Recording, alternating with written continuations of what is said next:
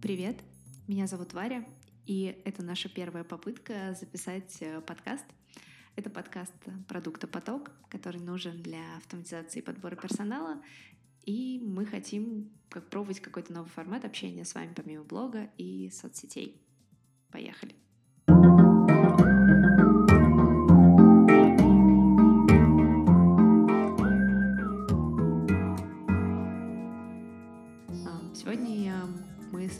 Поговорим, точнее, говорить буду я, все, что мы нашли про эту крутую тему, про то, как относиться к юмору на рабочем месте и почему именно HR может влиять на веселье на работе. Многие почему-то до сих пор считают, что веселье и продуктивность — это антонимы. А когда-то кто-то решил, что все мы должны сидеть серьезным выражением лица на работе, хотя это вообще неправда. И время советских анекдотов который можно было рассказывать только на кухне очень тихо смеяться, давно прошло. И нам кажется, что справиться с этой шуткофобией вообще может помочь только человек, который работает с персоналом, который прекрасно понимает команду и людей, которые занимаются каким-то общим делом. Начать хочется с какой-то научной такой истории. Расскажу вам, что есть такой профессор Роберт Провин. Он занимается психологией в университете штата Мэриленд и утверждает, что смех — это вообще один из самых главных социальных сигналов для человека. Он сообщает, я чувствую себя расслабленным и в безопасной обстановке для себя. Так что если ваши коллеги смеются над каким-нибудь э, крутым видео на YouTube в рабочее время, не спешите их ругать, а лучше посмейтесь вместе с ними и посмотрите видео вместе.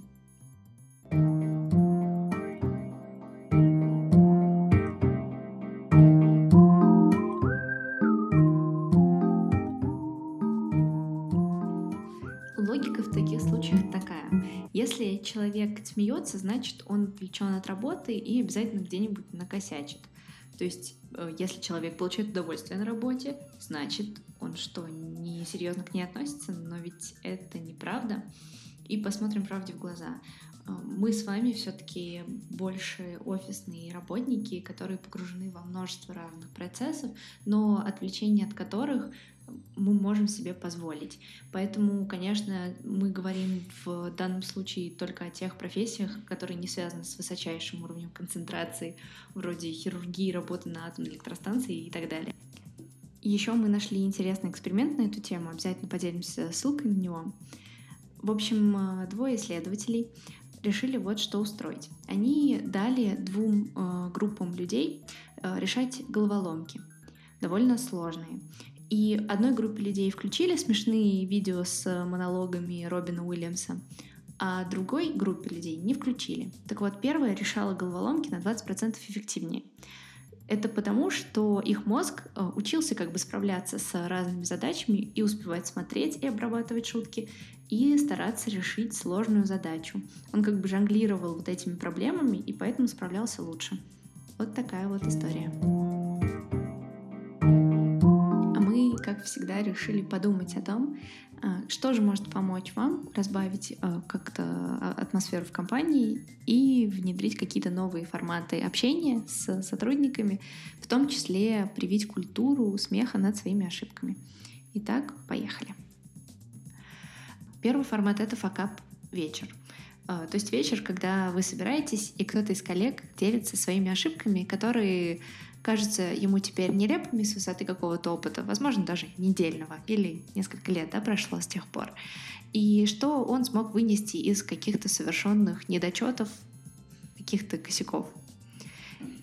Нужно просто научить людей отключать нарочитую серьезность и смеяться над тем, что мы с вами все люди-человеки, и, в общем-то, имеем право на ошибки, которые помогают нам в итоге приобретать опыт.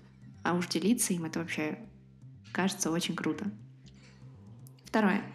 На каких-то стендапах, встречах, которые вы устраиваете, возможно, с командой или всей компанией, э, вы можете разбавлять обстановку, да, когда вы понимаете, что идет там второй час совещания, и все довольно сильно устали, вы можете заранее подготовить что-то интересное, забавное, даже, возможно, по теме, и включать такие а, штуки даже в ваши презентации.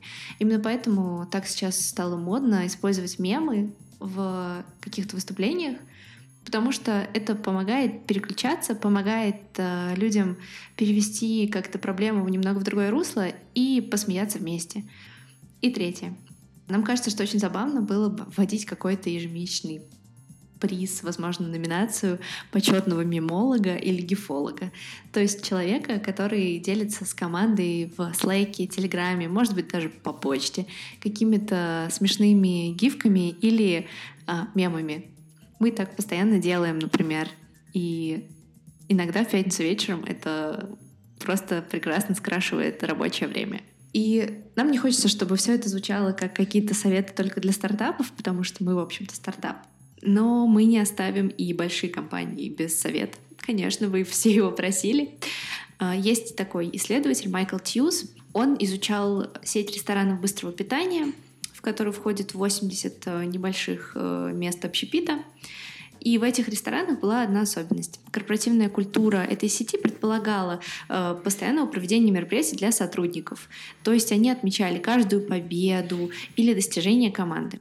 А еще когда Майкл пообщался с сотрудниками, выяснилось, что для них вот эта среда, которую создает для них компания, которая располагает к веселью, радости и вообще получению удовольствия от общения друг с другом, она еще и плодотворна в том смысле, что у них очень высокая мотивация обучаться.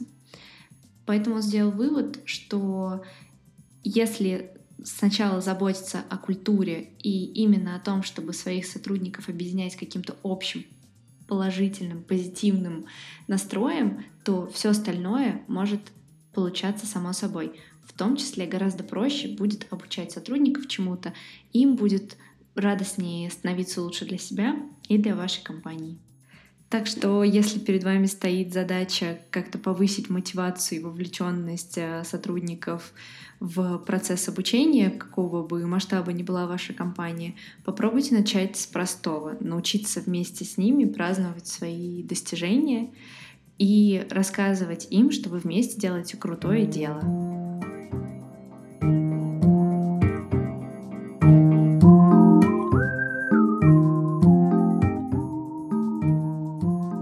Напоследок мы поделимся с вами кейсами компаний, которые придумали для себя какие-то забавные и полезные традиции, помогающие им как-то немного изменить ход обычного рабочего дня и просто показать своим сотрудникам, что радость и удовольствие от работы — это не менее важно, чем сама работа.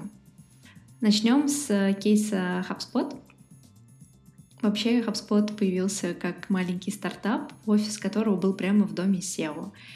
И у них была такая небольшая терраса, на которой они собирались э, попить пиво после работы. И представляете, через сколько вот уже лет прошло с момента основания HubSpot, они все еще продолжают это делать. И Брайан, SEO компании, он просто убежден, что именно такие небольшие детали ведут компанию к успеху и к ощущению общности. Помимо прочего, в HubSpot еще сотрудники вместе занимаются спортом, скалолазанием, иногда устраивают дегустации сидра и не забывают вместе заниматься благотворительностью. Следующий кейс — это LinkedIn. Тот формат встреч, который есть у этой компании, нам очень симпатичен.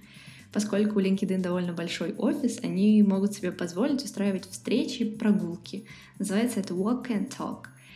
На прогулках э, они проводят в том числе и собеседование с кандидатами. Например, приходит э, новый человек, он говорит, давай пройдемся, купим кофе.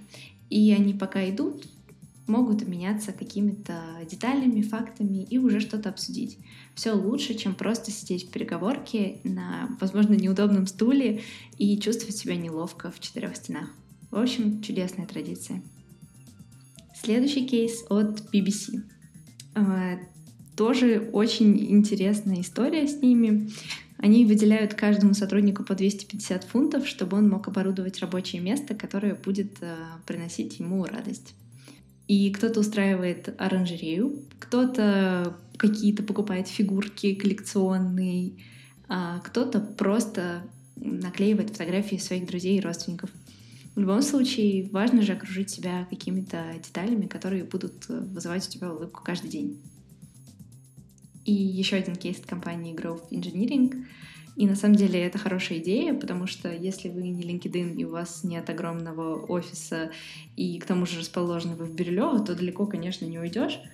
но можно попробовать устраивать э, какие-то забавные челленджи каждый месяц.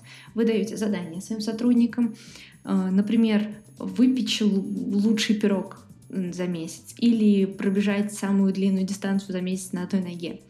И вы подводите какие-то итоги, все записывают свои результаты, оценивают результаты коллег. И в конце месяца вы в шуточной форме награждаете победителя. Нам кажется, тоже не требующая вообще никаких затрат, но классная традиция.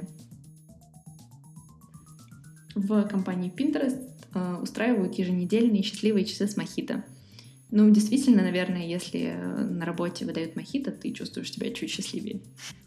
Ну и последний кейс, про который мы недавно писали, но он просто нас поразил. Мы сначала не могли поверить своим глазам, когда выяснили, что все это правда, просто всей командой жутко заинтересовались этой историей. Есть такая компания Funeral Directors Life называется. И все бы ничего, но эти ребята занимаются разными услугами, которые связаны с похоронным делом и страхованием жизни. И, конечно, им очень сложно привлекать новых сотрудников. Но они не отчаиваются, они проводят разные очень забавные мероприятия, например, соревнования по сальсе и хула-хупу, э, конкурсы пародий, турниры по баскетболу, перетягиванию канатов.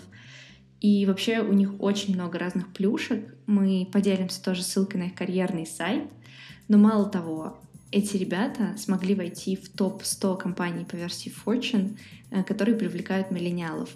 В общем, у них только стоит поучиться тому, как в очень нерадостной сфере можно своим сотрудникам приносить радость. На этом мы, наверное, закончим. Спасибо, что послушали. Если вам понравилось, напишите нам, пожалуйста. Будем на связи. Спасибо. Пока.